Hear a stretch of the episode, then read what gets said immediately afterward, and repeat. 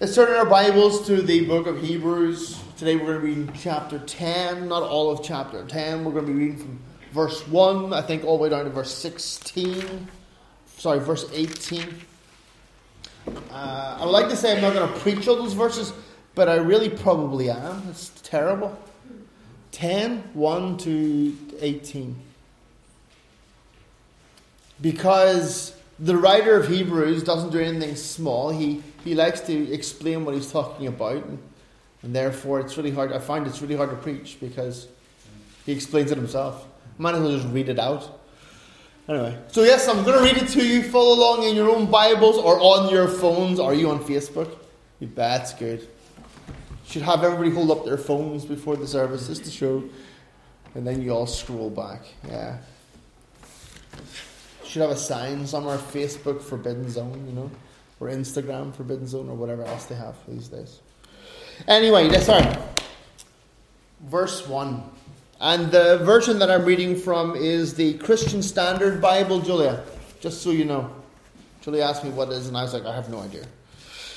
Since the law has since the law has only a shadow of the good things to come, and not the reality it's, itself of those things, it can never perfect the worshippers by the same sacrifices they continually offer year after year. Otherwise, they wouldn't have stopped, wouldn't they have stopped off being offered? Since the worshippers, purified once and for all, would no longer have any consciousness of sins. But in the sacrifices, there is a reminder of sins year after year, for it is impossible for the blood of bulls and goats to take away sins. Therefore, as he was coming into the world, he said, You did not desire sacrifice and offering, but you prepared a body for me. You did not delight in burnt offerings and sin offerings. Then I said, See, it is written about me in the scroll. I have come to do your will, O God. After he says above, you did not desire or delight in sacrifices and offerings, burnt offerings and sin offerings, which are offered according to the law. Then he says, See, I have come to do your will. He takes away the first to establish the second. By this will we have been sanctified through the offering of the body of Jesus Christ once for all time. Every priest stands day after day, ministering and offering the same sacrifices time after time, which can never take away sins. But this man, after offering one sacrifice for sins forever, sat down at the right hand of God. He is now waiting until his enemies are made his footstool. For by one offering he has perfected forever those who are sanctified. The Holy Spirit also testifies to us about this. For after he says, This is the covenant that I will make with them after those days, the Lord says, I will put my laws in their hearts and write them on their minds, and I will and I will never again remember their sins and their lawless acts. Now, where there was forgiveness of these, there is no longer an offering for sin. Amen. Amen. And again, you can see why it would be difficult to preach that because there's, I say that, but as preachers, we have to preach things. Because uh, the writer explains as he's going along, he is demonstrating it to them the truth of the very acts. I remember, always like to remind you, reminding you is important part of the thing here. He's writing to them to comfort them in their troubles. They are having panic attacks the, the, fact that they're not allowed to enter into the temple. They're being restricted from temple worship. They're in a conflict of conscience because the rest of their families, the rest of their cultural, social groups are all going up to the temple to make sacrifices, yearly sacrifices for sins. And yet they themselves know and understand that Jesus has been their sacrifice, is their sacrifice, that through him and by him their sins have been forgiven and they have eternal reconciliation with God. They no longer have to offer up sacrifice for sins because Jesus has forgiven their sins by his sacrifice once and for all. And so here and now, the writer or the speaker, the Hebrew guy who did this, he's explaining to them the difference between the old and the new.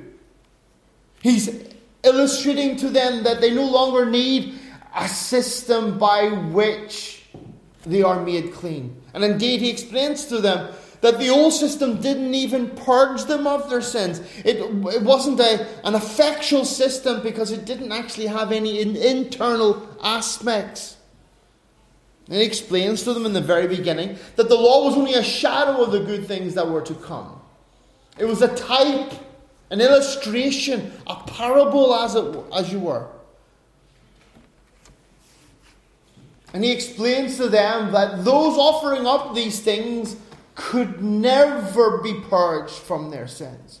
God took no delight in the death of bulls and goats. Again, all of that gore and blood and death was an illustration of what it would take for your sins to be forgiven, of the seriousness of your actions, that there was a consequence to your rebellion against God.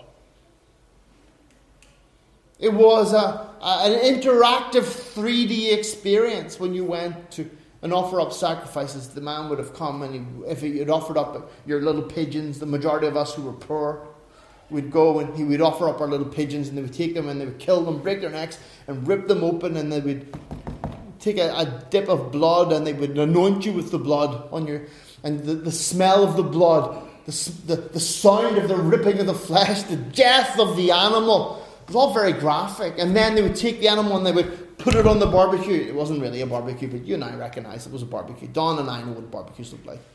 It was a big altar. It was a giant barbecue that was so hot it glowed. It was always on fire. It was never put out. It was always glowing hot. And they would take it and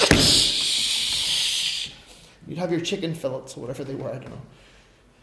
And they would burn it, and you'd smell the burning of the feathers. You'd smell the, the burning of the flesh.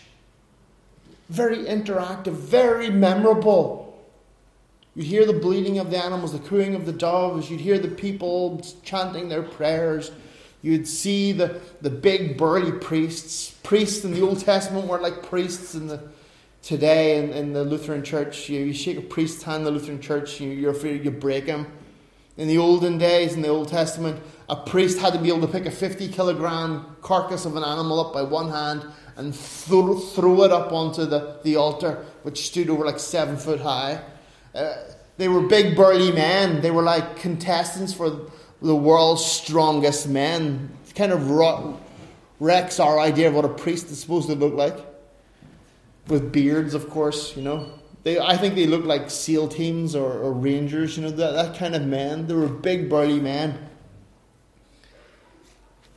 The writer here, the speaker, the Holy Spirit through the person, he's demonstrating that the old system wasn't there to take away our sins. And that we shouldn't feel the temptation to go back into that system, to flirt with it, to be at peace with it, there's nothing in it that provides us any relief.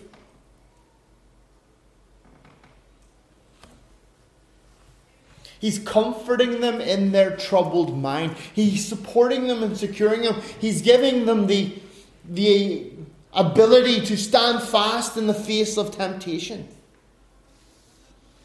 And it, that in itself is a good lesson for us. You're one of the, the, the foundational verses of our church which should be written up there somewhere instead of these silly things. They're not silly, they're the Word of God, but we wouldn't have them there. Hosea 4 and 6. Because of a lack of knowledge, my people are quickly destroyed. How do we stand against temptation? How do we stand against intimidation? How do we stand fast in this world? In an atheistic world, in a humanistic, in a sin loving world, in a pagan world. Don, yesterday at the men's Bible study, was telling us about the paganism of South Africa. Oh my goodness, South Africa is a pagan country. Shocking. And Don was talking about the, the, uh, the pressure, the social pressure applied by aunties and mummies and, and the ladies. How do you stand fast against social pressures? How do you stand fast against peer pressure? How do you stand fast when all the world is against you? Athanasius. I stand with Julia and Athanasius. Don't know who Athanasius is? Ask Julia. Julia will tell you. How do you stand fast when all the world is against you? And the answer is you must know what God has done for you. You must know what the Word of God says. The writer here is explaining to the troubled Christians, those who were fearful and almost giving in, those who were intimidated and, and maybe just didn't say anything when they knew that they should. All of a sudden, their shoes became very interesting instead of having to respond. The idea here is that the knowledge of what the Word of God says, of what God says, of what God demands of us, emboldens us, strengthens us. It says in the book of Daniel, For the people who know their God shall be bold. Bold, I like that expression. What does bold mean? It means uh, kaxi in Swedish, perhaps a good word. Strong, unfrightened, courageous, ready to rush in. Where's the problem? Like a firefighter. You ever seen firefighters when they arrive at, a, at, a, at a, an accident? I remember long time ago when we first came to Finland there was an apartment on fire above the dog. Guess like I told you before, we got all the kids out. When the firemen arrived, they didn't even ask where the fire was. They started hacking on every door they could see. They were entering in every building. They were ready. They were like they knew who they were. They knew why they were there, and they were they were like dogs on a leash trying to get into the building. They were bold, fearless courageous. The Bible says that the people who know their God, how do we know God? Through God's Word, how He has revealed Himself. And that's what the writer is doing here. He's revealing God to the people, He's revealing the, the understanding of what God has done for us and how we can stand fast in the confidence of knowing what is right. I told the guys yesterday that I had a conversation with Lily this week, and it was a very uh, philosophical conversation. We were discussing goodness. You know, what is it to be good? Am I a good person? Do I count myself as a good person? I was like, eh, eh. And, uh, and she said she, she aspires to be a good person in this life. And I think we all Mostly, mostly. Sometimes if you got kids, you kind of wonder, do they really want to be good? Hmm. And I, I said I have, I desire to be righteous rather than good, because good is very cultural. What is good in South Africa is very different than what's good in in Finland or in Ireland. But righteous, righteous is dictated by, by what God says. And if we are to be righteous, we must know what is right by God's standard of righteousness. If you desire to be right with God, made righteous, therefore you must know what God has demanded. How does one become right with God? The Bible says that the righteous shall live by faith. By faith we are made righteous, not because of our acts, but because of the act of Jesus Christ on our behalf. And here the writer is explaining Believer, if you're weak, in your life, if you are struggling in issues, if you're intimidated and overcome by the people around you, or are you somewhat ashamed of your Christian life, embarrassed. It's because of a lack of knowledge. A lack of knowledge of God's Word, a lack of, no, of believing, of accepting. Unsurety creates instability or instability. I think the word is instability. Thank you, Julia. Susanna just rolls her eyes. Kyle's making up words again. Martin Luther did it, I'll do it. If Tyndale did it, I can do it. To be stable in this life, to be stable in our faith, we must know what God says. We must have a right understanding of the sacrifice of Christ on our behalf in order that we might be stable. Here, the people were, were in a, a, a stabil, instability because they were tempted to go back to the old life. They were tempted to put off the newness of the Christian life and just behave like everybody else. To conform unto the culture around them just for a quiet life. Just because they didn't want to cause offense. Just because they didn't want to suffer the indignation of persecution. Whether that persecution was a raised eyebrow, who does that person think he is? Or a question mark look. You ever seen anyone have a question mark look? You know, that's a, I have no idea what you're talking about. Bing! You know, like. People in our culture don't necessarily throw things at you or burn you at the stake or, you know, physically or verbally abuse you. With us, it's more a case of they'll gossip behind your back. They'll uh, kind of maybe look at you in a funny way. And it's the fear of those things that hold us back. And we're not unusual. We see from the very beginning Christians having to deal with those things. But the way they overcame it, the way that you will overcome it, is by knowing what Christ has done for you. Knowing the reality of the sacrifice and the extent of the sacrifice. That we are called to be different and we're called to be people of faith. It's one of the great themes of the book of Hebrews is living by faith that our lives are to be dictated by something bigger than just the external, something more than just blending in with our culture and going along with the herd. We must stand fast in our faith. Indeed, the Bible says, if you do not stand in your faith, you will not stand at all. It's not a biblical quote, but it's a quote I have in my phone, which is in my coat. I have on my word file, you know, have these word you know, Word. And I have an entire file, it's like hundreds of pages long now, of quotes. I collect quotes. And there's one quote that I, I like, and it says, If you don't stand for something, you'll stand for nothing. If you don't stand for something, you'll stand for nothing. And we as Christians are called to stand in our faith, stand together with Jesus Christ in a world that is faithless.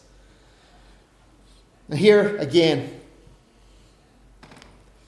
the, uh, the writer, the Holy Spirit through the writer, is demonstrating to us the reality of knowing what we believe, knowing what the Bible says, knowing what God has done. Because if we lack the knowledge, if we lack the, the, the understanding of what God has done, you will be quickly destroyed in your faith. Jesus said, He who builds his house upon the rock, when the storm comes, when the flood comes, when the time of trouble comes, that house will stand. But he who builds his house upon the sands, just upon the dirt outside. You ever been to a beach with big giant sand dunes? You ever try to make a sand castle out of dry sand.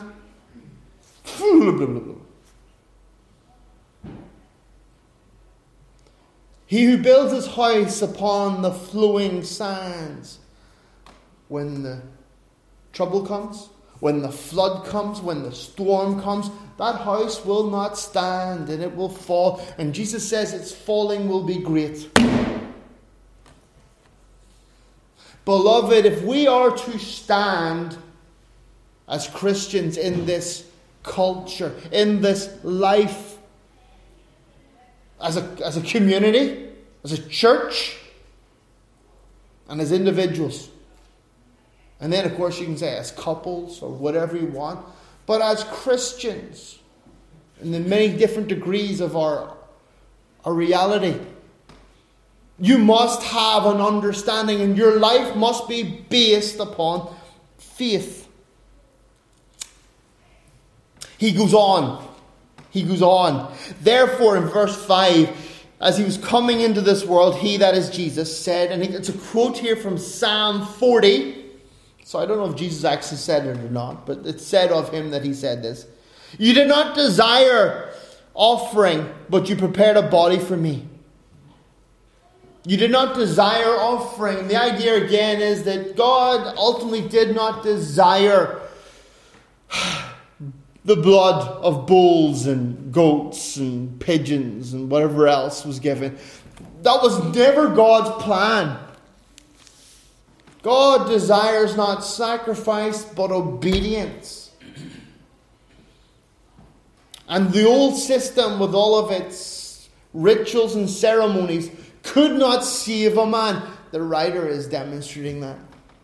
And you and I, we don't belong to that super religious system of animal sacrifice and men with funny hats and golden things and you know we're a free church we're normal people.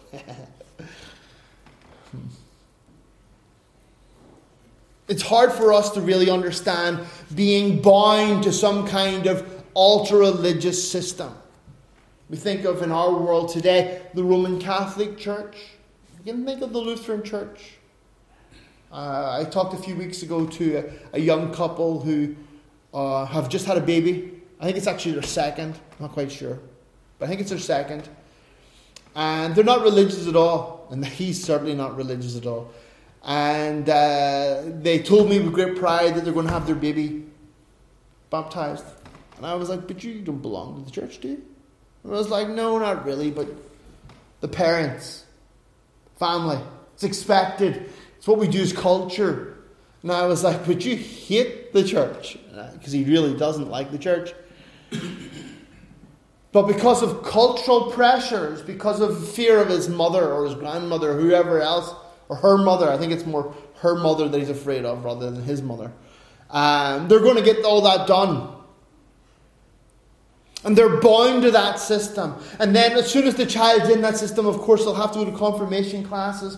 They'll have to, you know, get married in the church, whatever. And just it's repeat, repeat, repeat. They're bound in that system somehow. Yet we know that we are freed from that. Here is the idea that if the Jewish system couldn't save, with all of its rituals and ceremonies, with all of its special sacrifices, the religious systems of this world, whether it be the Roman Catholic Church, whether it be the the Lutheran Church, whether it be the Mormon Church or the Jehovah's Witnesses or the Seventh day Adventists, with all their rules and regulations, you must do this. You must wear your underwear a certain way, and then you must wear your underwear a certain. The Mormons have holy magic underwear that they have to wear. They look like Bermuda shorts underneath your trousers.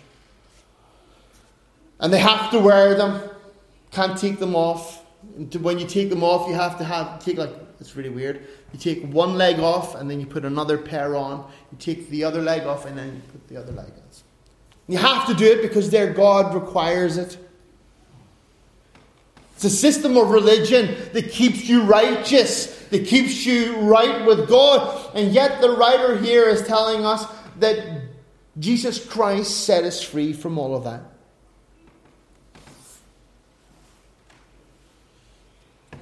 He, Jesus came to set us free from the, the regulations of a religious life. And then he goes on. It says here in verse 9 uh, Then he says, See, I have come to do your will. He takes away the first to establish the second. By this will we have been sanctified by the offering of the, blood of the body of Jesus Christ one time and for all.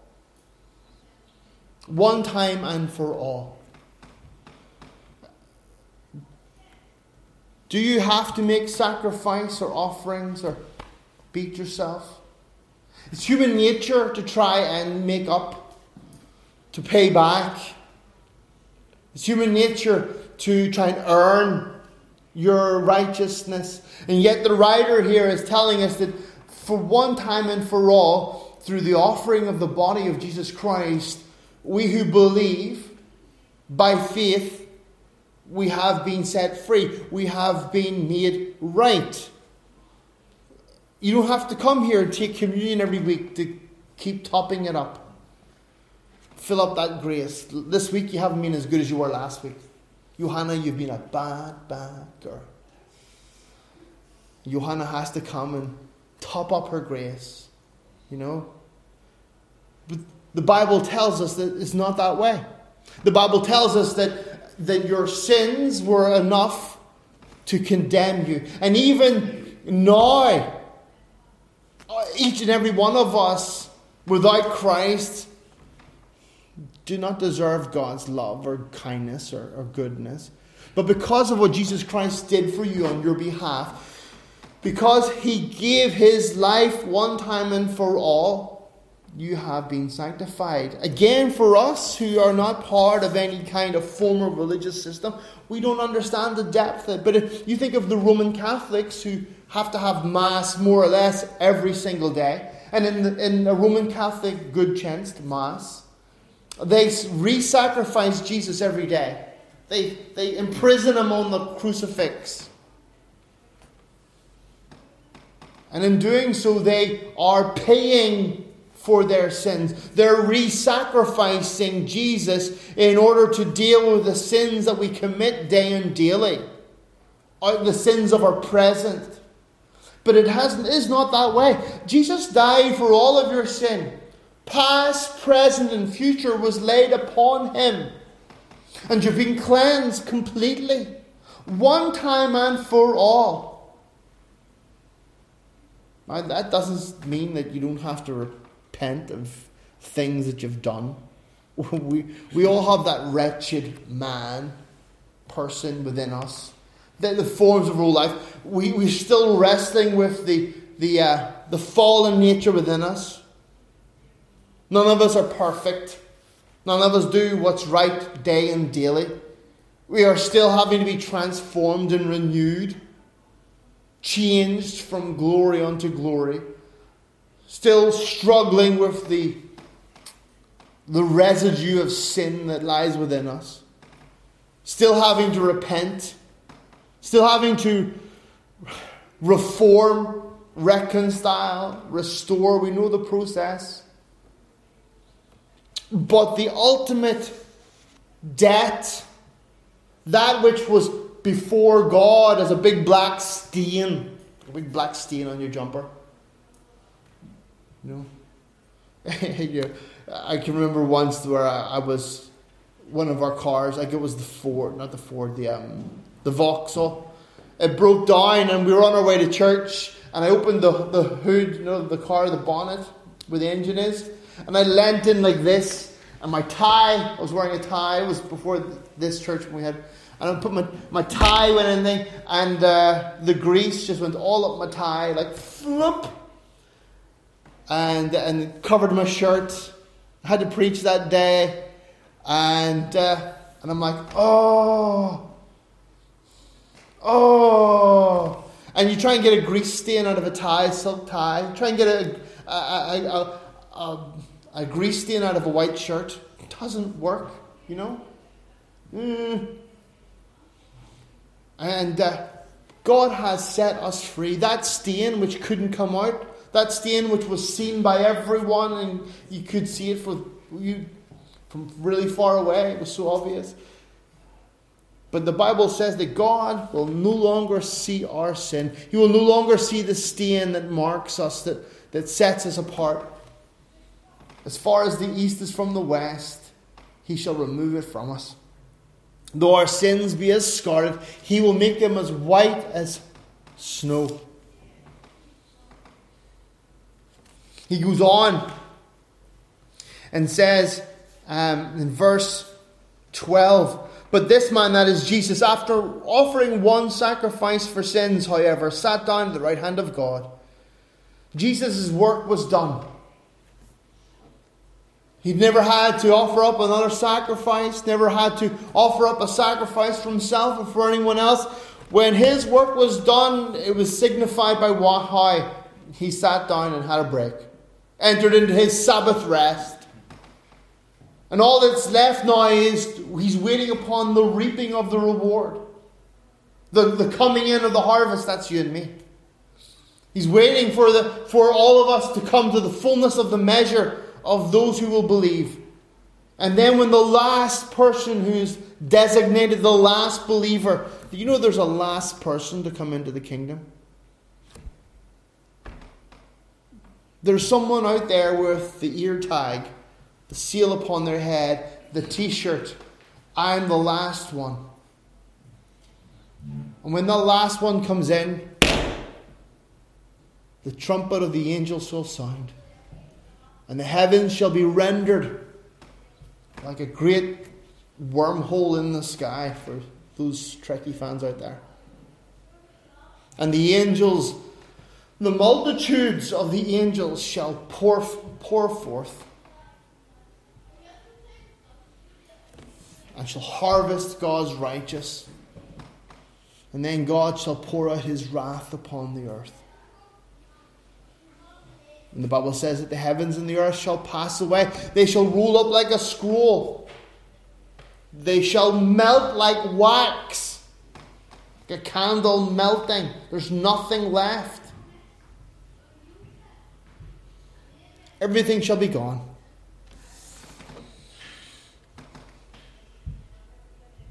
He sat down, and it says in verse 13, He is now waiting till his enemies are made his footstool. They're all placed under his feet. For by one offering he has made perfect forever those who are being sanctified. Beloved, you and I have been made perfect. I think that's hilarious. Don't ask my wife. Though we may not be perfect people in the sense of, uh, uh, of doing everything right, of saying everything that's right, uh, of being the most pleasant people and the most attractive people. But in Christ, you have been made perfect.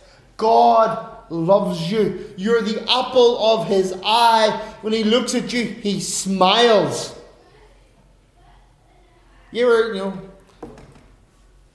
little kiddies, kids when they come in and they're just adorable. You know, you just love. There's some kids that are just adorable. Felix comes in and you're just like, oh, oh. And you're just like, oh. And they're the apple of your eye. You're just like, oh. You, know, you can't help it. That's just all they are. They just elicit that kind of. Uh, I remember, I think I've told you so before, hilariously funny. I know it's a funny story. Uh, last Christmas, Emil and Amelia were with us, and uh, they had the, the, the present for me in a box, really nice wrapped box, beautiful bow on it and everything. And they made a big deal about me having to come in and receive this present. I was cutting turkey or ham or whatever it was, and I was all. And they were making a big deal of it. I thought, this is weird. Why, why are they making a big deal of giving me a present? And so I, I opened the present up, and, and there was a, a knitted garment in it. And I looked at it and I thought, baby clothes.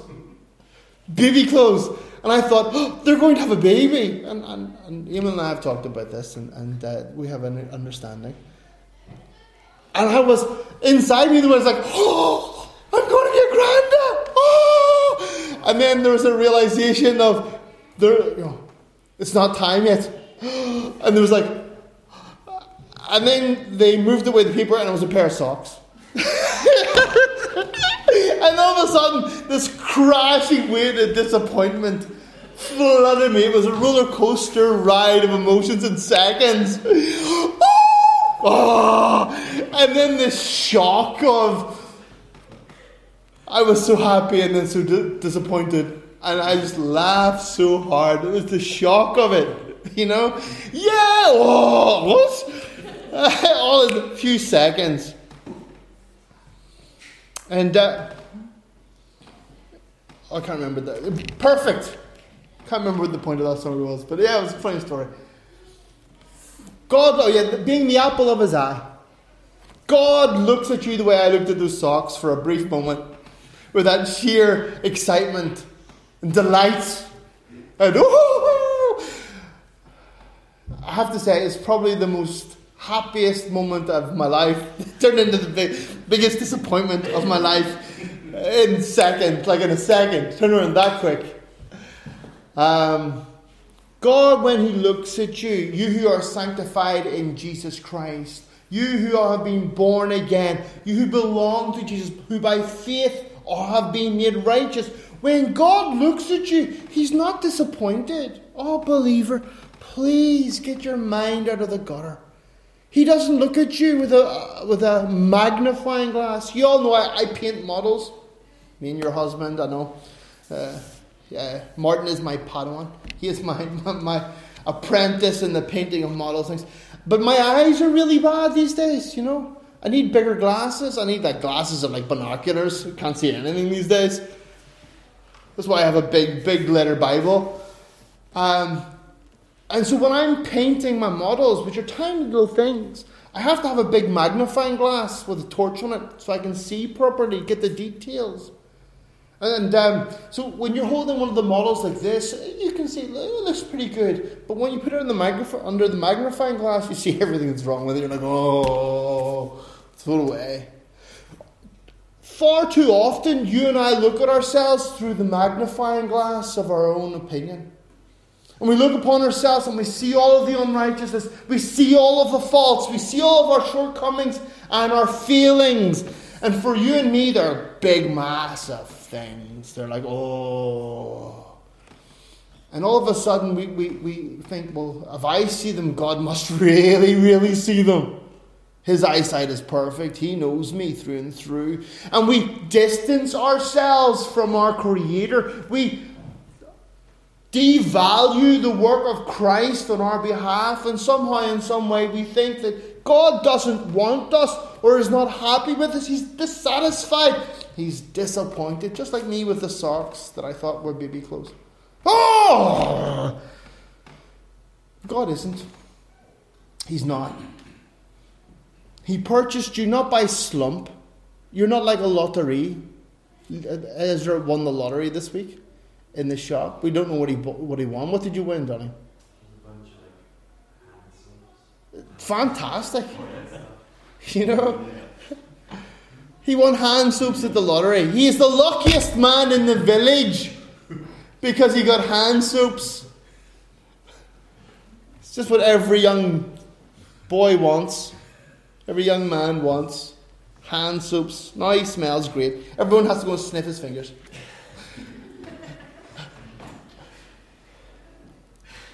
God didn't inherit you I was told this week, I had a conversation with a young man this week, and he said to me, There's a difference between the love of friends and the love of family. Family have to love you. It's like the love of a dog.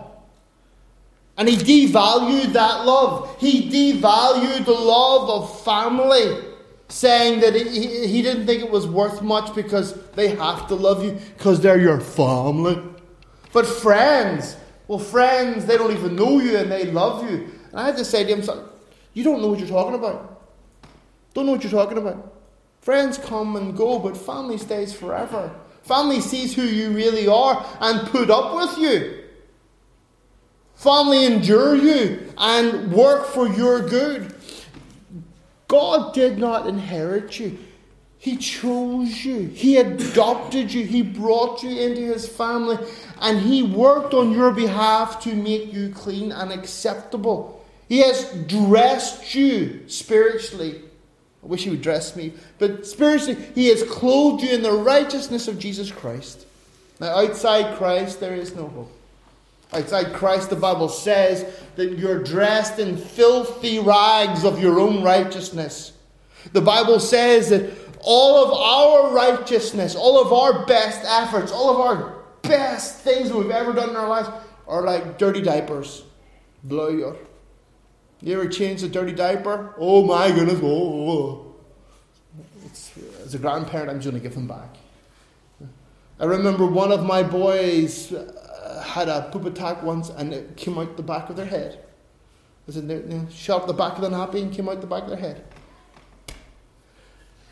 Looked like Donald Trump. Oh my goodness. Could you imagine, you know, that kind of and then going to like the Queen of England or the King of England, sorry, today and say, This is what I think of you.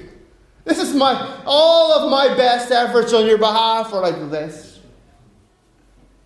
Stinking, disgusting, awful. But the Bible says that you in your sin that's the quality of your effort, of your righteousness. Beloved, though you may be the nicest, best person in the world, before God, God sees all of your sin. God sees all of your wickedness. God sees all of your rebellion, all of your unbelief, that which has separated you, the sin that is inherent in you, that is in your heart, that you yourself can't deal with. But the good news is that He has acted on our behalf, He's acted on your behalf. He has made a way where you could not make a way. He has provided one to be your supplicant. What's that English? Uh, replacement. Jesus Christ took your place upon the cross. He took your place before the tsunami that was God's anger, the fearful furnace of God's wrath. Jesus took it all. It's like you ever seen one of those films when the president's about to be shot, someone somewhere is about to be shot, and the hero runs across and dies in front and takes the bullet, sacrifices himself on behalf of another. Beloved, that's what Jesus Christ did for you, did for me. There was a bullet with your name on it. And he took that bullet for you. Died the death that should have been yours. And gave you the life that was his. And it's there for everyone who would believe. Our sins have separated us from God. We've all sinned. We've all fallen short of the glory of God. Not one of us is righteous.